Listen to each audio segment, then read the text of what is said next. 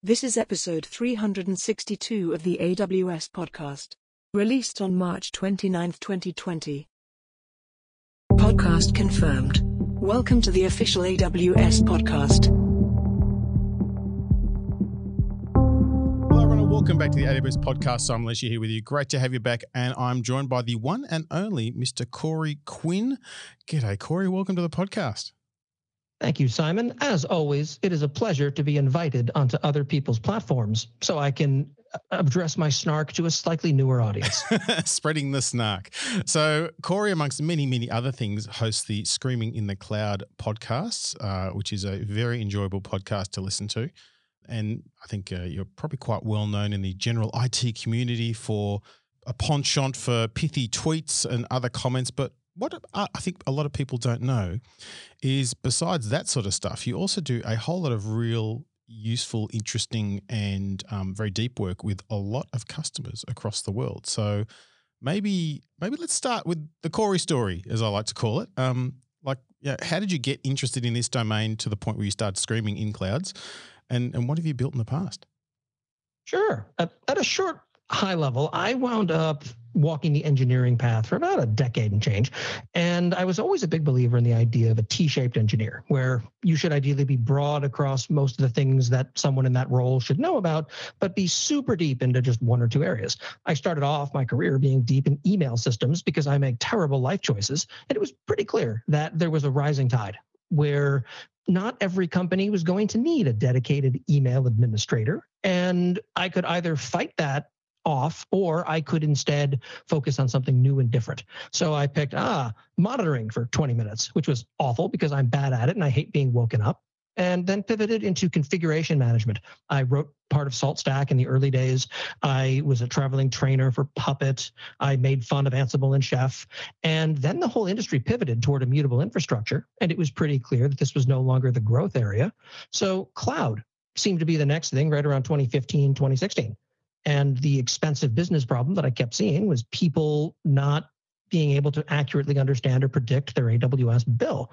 So, all right, well, see if I can wind up building a consultancy around solving that specific problem. Three years later, I somehow have failed to go out of business every month. and here we are. Is that your is that your bar of success? I'm not out of business.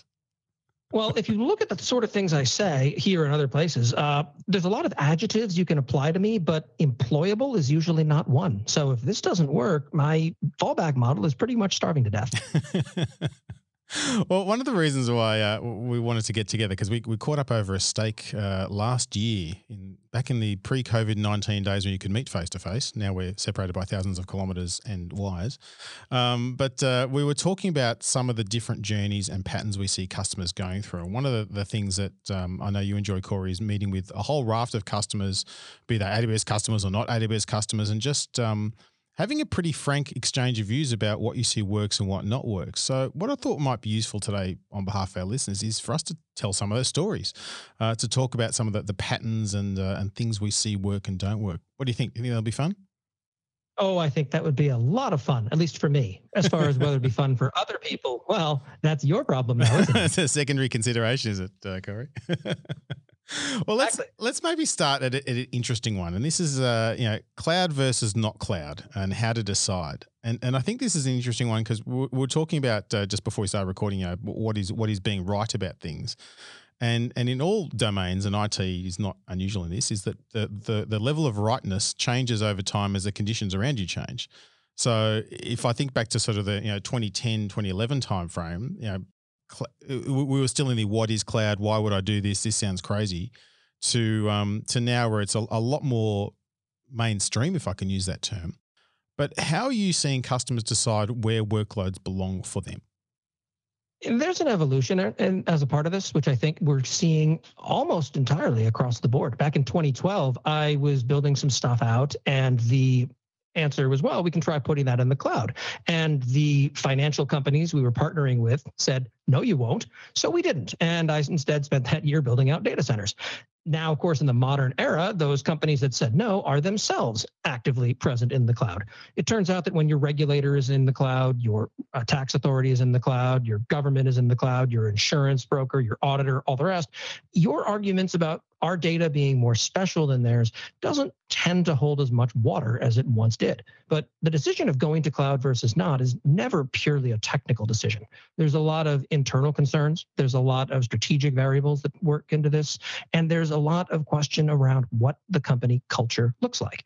You can wave your hand and say, we're going to cloud because it makes economic sense. But if you don't have investment or buy in among the decision makers and various stakeholders within the company, it's almost certainly going to fail because people see this as a threat to the small empire that they've been trying to build. They see it as a disruption, uh, but perhaps an unacceptable risk to revenue models that are existing and working. The larger you get, the more risk averse a company becomes in almost every case. In my case, I can get away with saying the sorts of things that I do because the outcomes are all positive. Whereas if I'm now running a publicly traded company, it turns out there's a downside opportunity where suddenly the shareholders wind up losing money. Now I have to start watching what I say. So my antics only work up to a certain point of scale, as a quick reference. and I think it's interesting when we think about that, you know, you talked about that that drive to to cloud, is that firstly the the reason for moving to the cloud is not to move to the cloud. The reason to move into the cloud is you want more agility or you need to exit data centers or you want access to more modern technology or your your actual cost model has changed underneath your business so you need to change that or you're moving into new businesses or new countries or you want to save a bunch well. of money yeah, which is yeah. always wrong it never actually happens it's it's one of those ideas where yeah you can build a break even case in 5 years or so if you're super careful but invariably it's not in a short enough timeline to matter to most companies if you're migrating to the cloud with a driver being cost, you're almost certainly going about it wrong. You're not going to necessarily lose money hand over fist when it comes to a cloud migration, but the story and the reason to do it has got to be around accelerating the pace of innovation. If you're trying to do it just to save money, you're almost certainly doing it wrong. Yeah, it's it's a multi-dimensional play, and I think that the interesting thing is at the at the from the very start we've been talking about the fact that it, it covers a lot of different things. You know, it's about having elasticity in your environments about being able to pay for what you use versus just what you think you need, a whole raft of things. And people tend to focus on cost, and we'll get to that a bit later because I think the whole cost thing is a really interesting change in the dynamic of the way we work as IT people. But it's all the other benefits that help. Now, that said, I have seen some exceptional cases, Corey, where customers are stuck with some sort of penalizing uh, renewal rates or some sort of uh, legacy infrastructure that means they've got to pay huge amounts for it, et cetera, kind of over a barrel. And for them, moving out of that particular situation was actually a significant cost benefit. But you're right; it's not the oh, majority of cases, but it's certainly it's certainly a nice uh, a nice option if you need it. Oh, almost certainly. I tend to view those cases personally as being um, external factors where yeah. there's nothing yeah. inherent to the design of their data center or their layout of their infrastructure that is causing them pain, but rather to do with, to be very blunt, predatory vendors who are taking advantage of a certain lack of mobility of a workload in ways that do not benefit customers at all. I have remarkably little patience or tolerance for that. For sure, for sure. Now let's think about um, you know, we talk about people moving to the cloud, and there's often a, a sort of a, a, a choice that people try and make or think about, which is, am I building just my net new stuff? Am I lifting and shifting? Am I doing a combination? What what have you seen in terms of patterns that work? I've certainly got a, a list that I, I like to um, to share with people, but I'm interested in what you're seeing in terms of people being successful. One of our, uh, for example, current customers, who's a public reference customer, and they're fine with having the story told. In fact, they're working on telling it themselves. Is Scribd? That's S C R I B D. They are an ebook, a magazine style content distribution site yeah. that also. Yeah, yeah. You've also seen their PDF reader embedded for legal documents and things like that all over the internet. They are in a legacy managed data center that is currently in the process of moving to AWS. And the plan is to have that be a full migration because we've all seen those stories where people start migrating from one location to another, give up halfway and plant a flag, call it hybrid or multi cloud, and it's victory. And this is what we intended to do the whole time. It's never what someone intends to do. It turns out that when you start migrating, things get challenging. That's not what's going on here. There's been a very deep analysis into various workloads around what it's going to take to get that to function effectively in AWS. There are stories around being able to pick everything up and just drop it as it is into a cloud environment. And that can work. Everyone likes to crap on the idea of lift and shift, but that can be a very viable strategy to pursue as phase one. The problem is, is you can't give up after that's done and yeah. declare victory. You've yeah. got to refactor in phase two. Otherwise, you wind up with this transformation story. If every workload is transforming as it moves, no one understands how anything works. And you wind up with a whole bunch of issues. Is this the new environment it's in? Is it the refactor?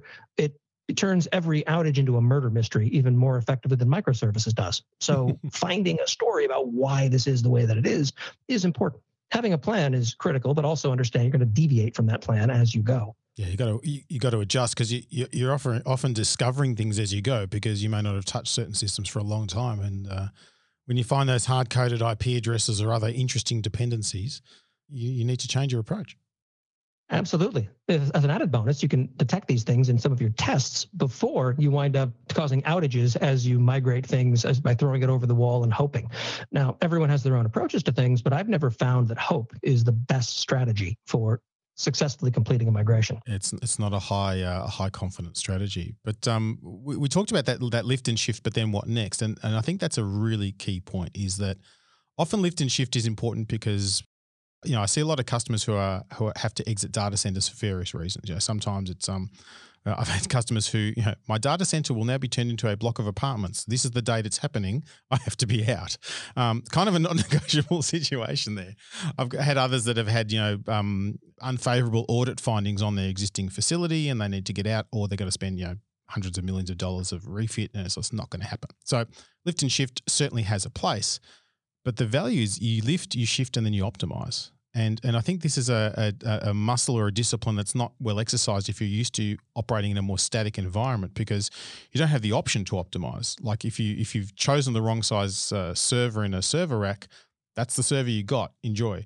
Uh, for the next five years. Whereas if you're lifting and shifting, then it's incumbent to say, well, let me run it for three months see what the workload looks like. Oh, you know, I'm only running at you know, 20%. I can dial this down a little bit, save a bit of money. That's where the optimization comes in place. So I think that that next step is really critical. And that's really part of the big question is that we need to be able to figure out as we step through this entire process what does success look like? What does failure look like? What is the plan for getting from where we are to where we're going? It's not hard to build a workable architecture for almost anything on a whiteboard but when we get into the world of migration, it's just a, it's not just a question of what does success look like. This is a best practice diagram. You folks have a bunch of white papers that explain these. How do you get something vaguely like that and get to a state like that from whatever an existing architecture looks like? And in most cases, you're not allowed to take 18 months of downtime while you refactor everything. Yeah. You have to have a transition plan and you have to have a series of steps that get closer to what that ideal looks like. And that ideal has to shift in order to accommodate different business requirements.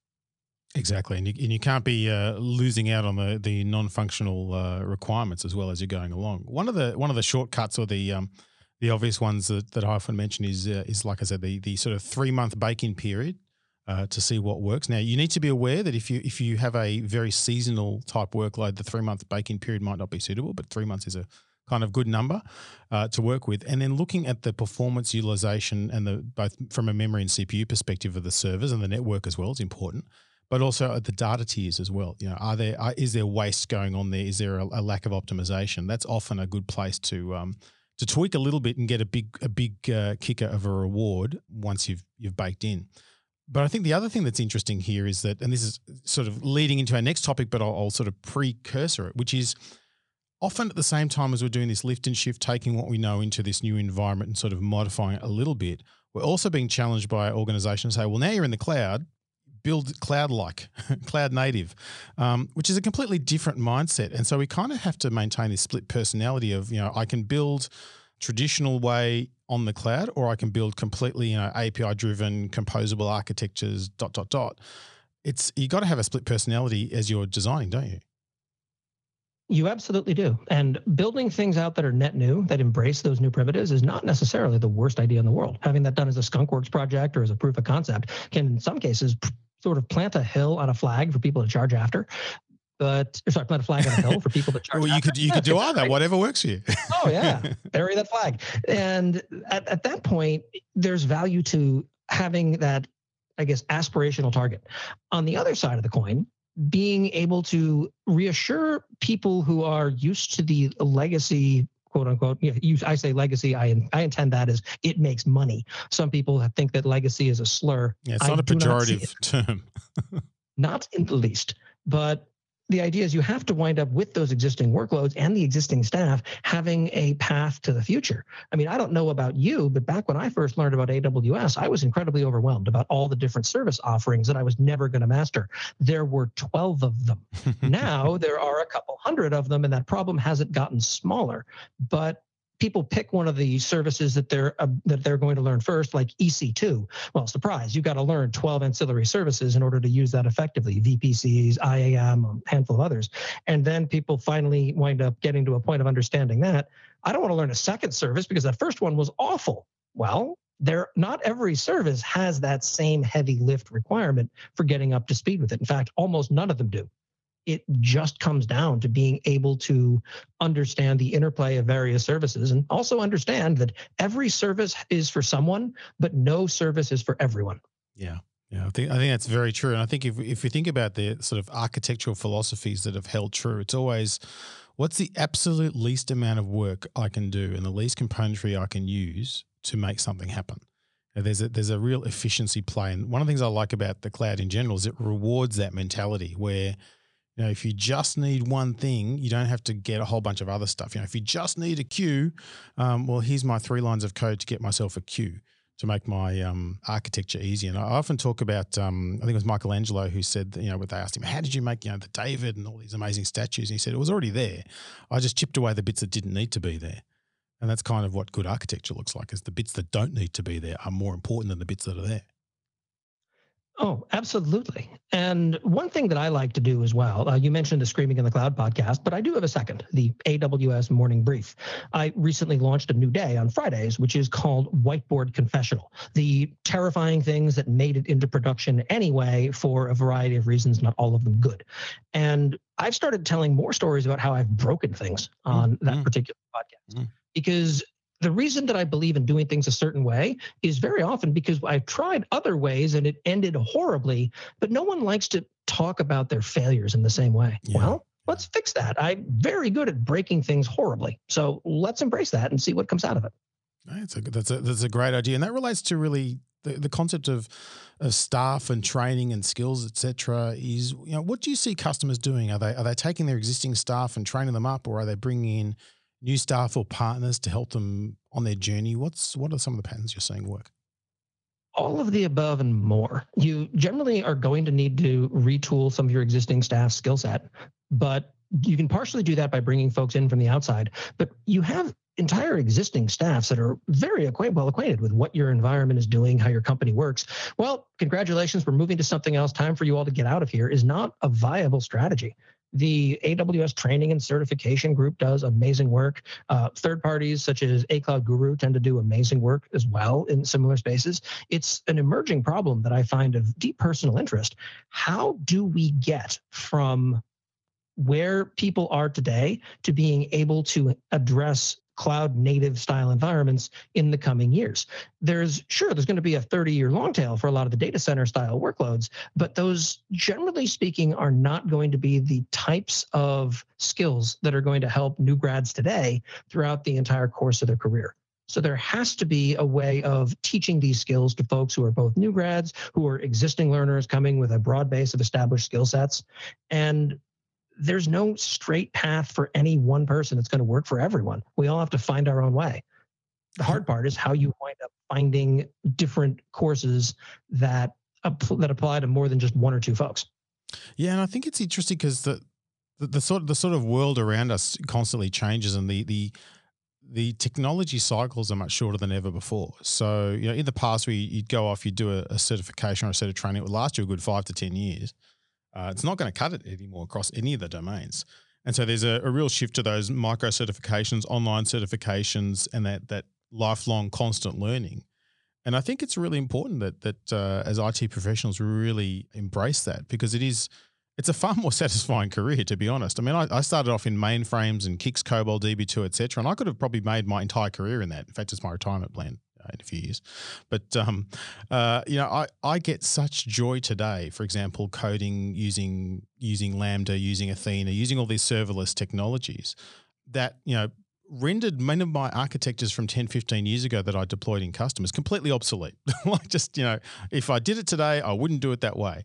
Uh, to your point oh, earlier. Oh, absolutely. One of the most hilarious things I've seen so far in recent memory has been the AWS official reference architecture for WordPress. It someone was online talking about how they would do this ridiculous overwrought uh, architecture as a joke for WordPress, and what they described was not too far removed from the actual official way of doing this.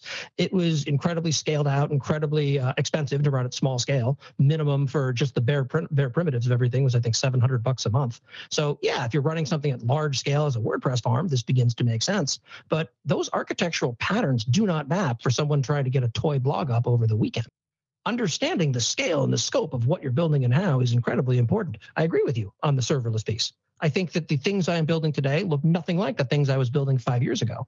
The counterpoint is that there's a lot of hype in the space right now. It is not yet a fit for an awful lot of workloads, but people who are in love with the technology don't want to hear that and start either becoming defensive or overlooking very real constraints around that. I love the technology, I love the direction, but I want to see it continue to evolve before treating it like it's a panacea that applies to every problem. Mm. Well, the, the, the reality is there are no panaceas. You know, that that's the whole point. That's why we continuously change things and improve things and offer new capabilities and services. And there are new trends and approaches in, in IT because we're trying to fix the new set of problems. And the new set of set of problems that we fix then has another set of problems. You know, that we're never done. It's never perfect. And I think to have that sort of uh, dogmatic mindset is is always dangerous. You got to be you got to be pragmatic and use the right thing. There are times where serverless is fantastic, fits the bill, go for it. There's times where hey, let's go, uh, you know, bare metal instances and do it all ourselves from the from the ground up because that's what makes sense as well. It just it, it's a it's a real it depends. I think this ties into the whole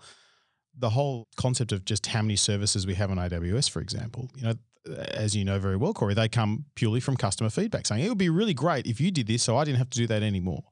And what that means is we end up with 170 plus different services, and you're right. They're not there to say, well, you must use all 170 services or you're not using AWS. It's like, no, you use the bits that make sense for you. They're not Pokemon. You don't need to catch them all. exactly. And you, you, there may be complete domains that you never get into. You know, we have a whole lot of services in the gaming sector that are really useful for those people who use game tech services.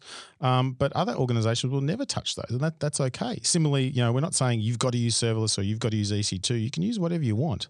Um, you may use a blended approach. We often see that as well. It's just it's using the the right thing at the right time. And I think the big the big picture advantage here, and you touched on it early on, is that that agility. But more than agility, I think agility is an overused word. I like to talk about the reduction of time to value. So the the time it takes between I've got an idea or initiative I want to test versus it's in the hands of my customers and I can see if it's worthwhile is much shorter when you operate in the cloud versus traditional approaches. And that's the business value.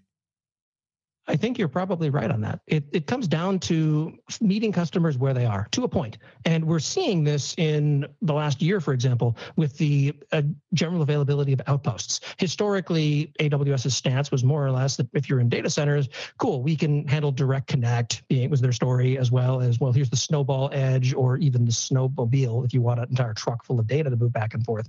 But this is really one of the first times that, all right, they're going to ship out racks full of hardware to run some AWS services locally in your data center. It really is embracing a new approach that I don't think we'd seen historically in quite the same light. Yeah, and I think it's interesting because that was one that came again from from customer feedback. Customers saying, "Look, we really want to move to the cloud. However, the the latency requirements for this particular workload versus where I'm located, that you know, you, you cannot change the laws of physics, Jim. This is what it is." And so then we had to tackle it and say, well, okay, well, how do we provide the the AWS experience in a customer's data center without the complexity of them having to buy hardware or work with third parties or worry about maintenance, etc. And that's you know that's where this I think Outpost will be a very interesting evolution as that moves along its life cycle in terms of how that that provides services to customers. But I think um, it's useful in a very specific use case. And and again, back to these these services we have understand the use case is the starting point, isn't it? It's not the technology. It's what are you trying to solve for?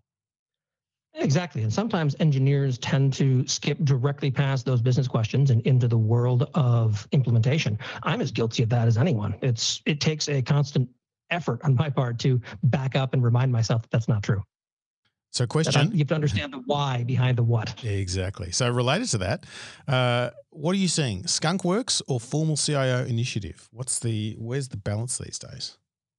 Uh, good question. I think it comes down to customer profile. Uh, for a lot of the early adopters of cloud, when, okay, it's time for us to pick a cloud provider to do some stuff, let's see. Well, it turns out that we have 87 different AWS accounts scattered throughout the organization that everyone has been doing on a corporate credit card. Huh, well, we already apparently have a skill set here we didn't realize is part of what's driving that from the ground up perspective. But when you're being more strategic around doing, for example, a corporate IT wholesale migration initiative, that tends to come from the top down. And in many cases, there are very often reasons why people will decide to go for a cloud or the cloud or AWS specifically. And those discussions don't always look the same, but we do tend to see some common patterns emerging. And that usually looks an awful lot these days for the big E enterprises and Starship, uh, tends to be top down driven these days. And I think it's it's interesting how that has shifted because you're right. Like years ago, it was it was almost exclusively that that sort of skunk works approach, people trying to fill a need, which is I think the best place for innovation to come from.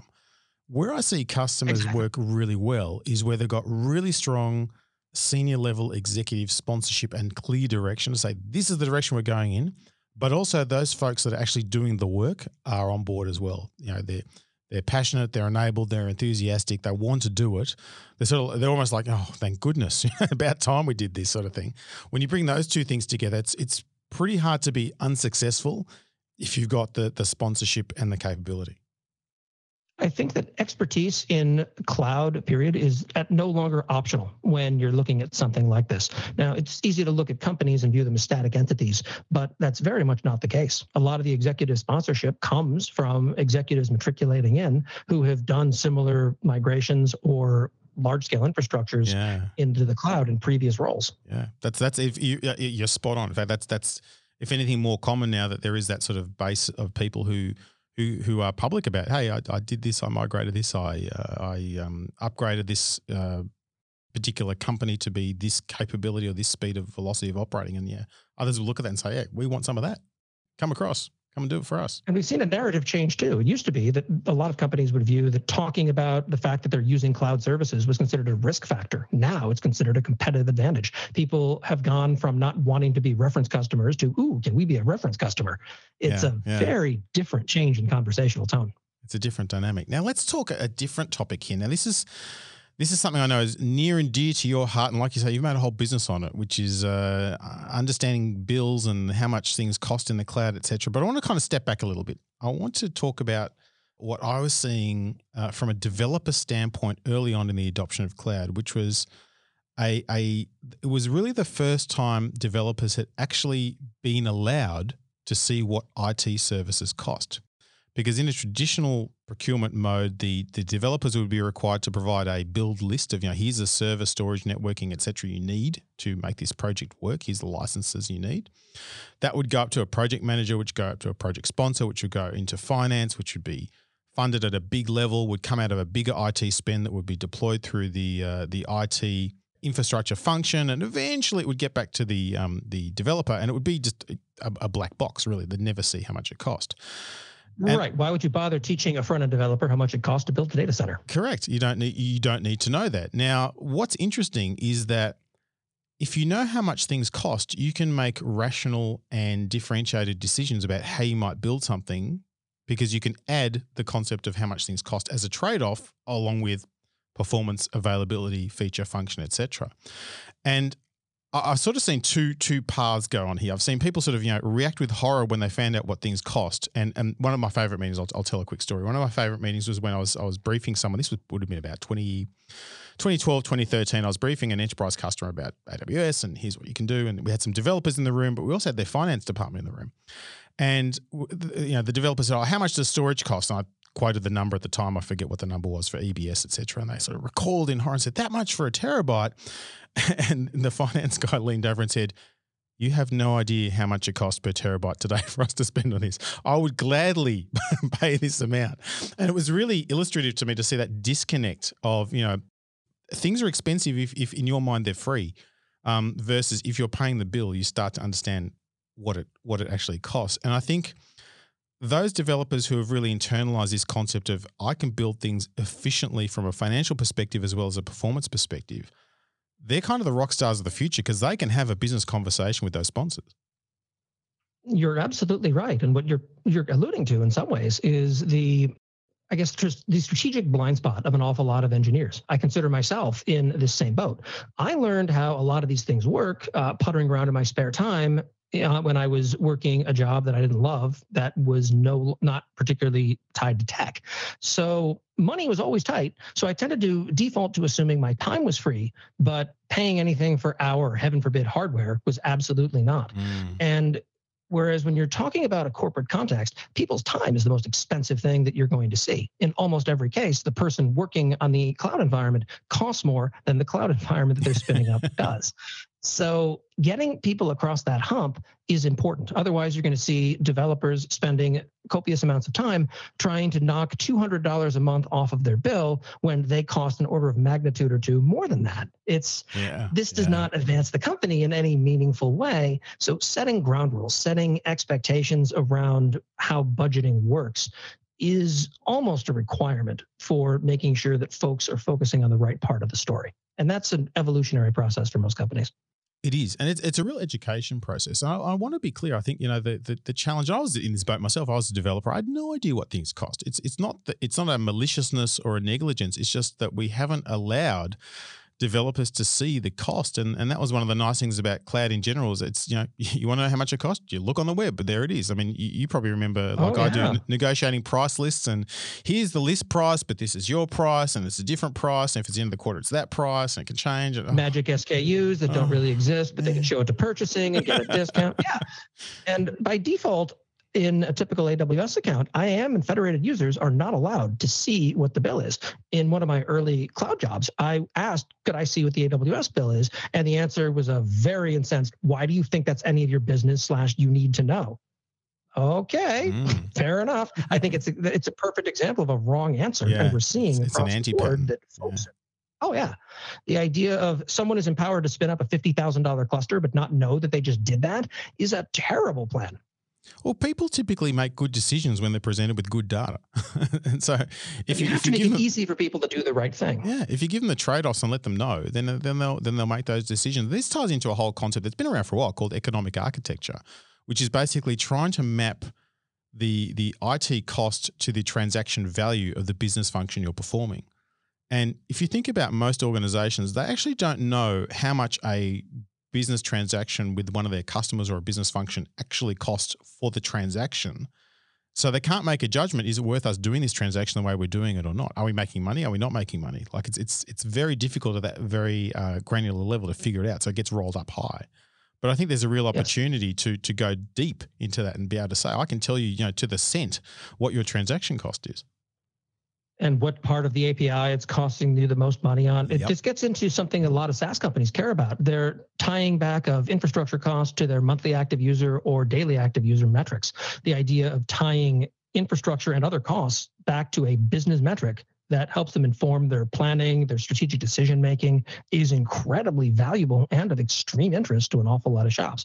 That is actually what I do, but time but it shortens to I fix the bill, which everyone tends to take their own lesson away from is always challenging. People mm, don't want to sit mm. down for 20 minutes and hear the story of what drives actual corporate decision making. Marketing, yeah, still yeah. a challenge. Yeah, yeah, very true. Very true.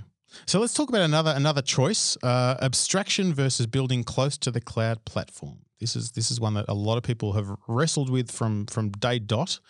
What are you seeing working out there? I think that it's not a binary decision. I think that focusing on building things out where you at least have a strategic plan to roll something onto another provider if necessary is often valuable. I think that building everything so with the idea on day one that you can deploy it to on premise or to AWS or to one of AWS's competitors, I think that that is an early optimization that you are paying for with feature velocity. I think that the big things to pay attention to are where your data is going to live because data gravity is very real. But as far as deciding how you're going to orchestrate containers, or how you're going to structure working with code, great. That becomes a very different story. On my own podcast, I had Mitchell Hashimoto, uh, one of the founders of HashiCorp, come on and talk about how with Terraform, the plan was never to be able to build something in a provider agnostic way, because you're going to be rewriting an awful lot of stuff in the course of a migration, but rather for workflow portability. You're still used to interfacing with the same level of uh, system, regardless of where the thing ultimately gets deployed. But no one sensible is believing that the idea of a workload that can seamlessly shift to all kinds of different providers is worth pursuing for most cases. Yeah, I think that, that you're right. That ability to to move the workflow over time is the is the nuance there that maybe gets lost in some of the the, the conversation. It's very important. Let's talk, Corey, about you know you get to meet a lot of customers, you get to see them, and you get to see the good and the bad. And we'll talk about the good shortly. But what would you say is the uh, let, let me use a clickbait phrase. I hate clickbait, but let me use one. You know, what's the one biggest mistake you see companies make? Uh, I would say that that has to be that seeing a big bill and automatically equating that that's bad when finance says that, well, we were up 20% in our hosting costs last month, obviously something is wrong. That tends to be what engineering hears, even if it's not explicitly stated. It's a data point, but you don't have enough data to understand whether that's good or bad. Maybe a bunch of reservations renewed. Maybe it was the holiday season and suddenly you had a whole bunch of additional traffic. Maybe it was a misconfiguration and something needs to be scaled back. But in the absence of better insight, that's just a data point worth investigating. And by the way, most finance company, most finance departments of companies are not saying that that's a bad thing. They want to know is this an aberration? Is this the new normal? What does this mean for our forecasts? That is the question. But mm. what hmm. engineers hear is that, oh, you're spending too much on the cloud, yeah. which is usually not the case. And you're right. I mean, it, and, and particularly because of the the elasticity of the cloud, you know, the, the reason for the increased bill could very well be we got a whole bunch of extra orders and way more traffic, and we made a lot more revenue as a company this quarter. It's awesome. you know, that's that's why the oh, bill's absolutely. going up. the bill's going no up because the revenue's going up. To, oh, and no one sets out to build something for the least possible amount of money and generally succeeds. The there's always an opportunity to optimize further, but at some point, the juice really isn't worth the squeeze for most environments. So you've got to instead focus on what is the most valuable strategic thing that we can do. Uh, for example, one of our reference customers, Honeycomb, talked about how we came in and in a short period of time blew 10% off of their entire operating budget. That was worth pursuing. But sitting there optimizing every developer environment to save another 20 bucks a month was very much not because you're not going to cost cut your way to your next financial milestone matter who you are. So at some point, cool, the money has been saved. Let's move on and focus on things that get us further faster rather than focusing on ways to continue to pinch pennies. Because at some point, people are embezzling more in office supplies than they're going to be able to save you with a uh, with a focused effort find the low hanging fruit, do the relatively easy things, let cost inform your future architecture, and then move on. There's always savings, but at some point it ceases being worth pursuing them. It's a that diminishing returns, and the, the, the other trend I see in that space is you know there's often opportunities because of the new architecture models available to us to do things radically cheaper than before. And and I'm talking you know take away a zero, take away two zeros from from your traditional cost for a particular service or capability, Oh yeah, and, and that that's where you want to go. they're, they're things I to take advantage a, a gigabyte of data that I want to keep secure and highly available. I have two options. I can wind up having a, for each gigabyte of data, I can store it uh, on EBS volumes in three different availability zones. That's thirty cents a month, assuming a GP2 uh, standard uh, EBS volume. So that's 30 cents right there, plus another two cents every time I transfer it between availability zones. Or that entire thing can wind up living in S3 with a phenomenal availability rate, no cross AZ data transfer, and it costs 2.3 cents a month. That is a massive cost difference if the application consuming that is capable of consuming S3. Spot on. Spot on. So let's. So let, architectural opportunities are there, but understanding where those live is always challenging, and not every workload can be adapted for this. So no, maybe true. it works, maybe it doesn't. Yeah, sometimes it's a trade off, and that's why I think there's that that you know the, the net new versus the existing estate comes into it as well. There's there's always optimizations you can do to the existing estate, but sometimes it makes sense to focus on the net new. You know, I've seen projects where they initially thought, oh, this is going to cost us a million dollars to do because it's going to be multilingual and all this other fancy stuff, etc. And then when they actually build it the right way, it's like, oh, you know, cost a tenth of that. awesome. You know, that, that goes back into the into the budget, and we can use that for the other stuff. So there's always places to find opportunity. Oh, I would agree. I think that there's a. It, it's very easy to take a look at everything from a pure numbers perspective and look at a bill in isolation and say, oh, that's too high. That thing is clearly a giant misconfiguration. I don't think that that makes sense. I think an awful lot of this becomes extraordinarily focused around what the actual business constraints are, what the use cases are. I'm very down on the idea that most of this can be done effectively via API. It has to come attendant with business conversations and mm-hmm. folks who understand the context of why things are the way that they are. So, Corey, you've gone on your own sort of personal journey of discovery to come to that mental model, that way of thinking. Let's let's get a little bit meta. If if we've got listeners listening now going, that's how I want to be thinking about things. What are some of the tangible things they can do to help educate themselves to be able to have a, a, a good enough frame of reference to have some of those those business level conversations, those financial conversations, to understand some of the nuances of finance that that feed into some of your own decision making? Uh, step one, have conversations with people in finance. They use different phrasing, but they're still human beings the last time we checked. Uh, secondly, an exercise I like to take people through is called what I like to call double or nothing.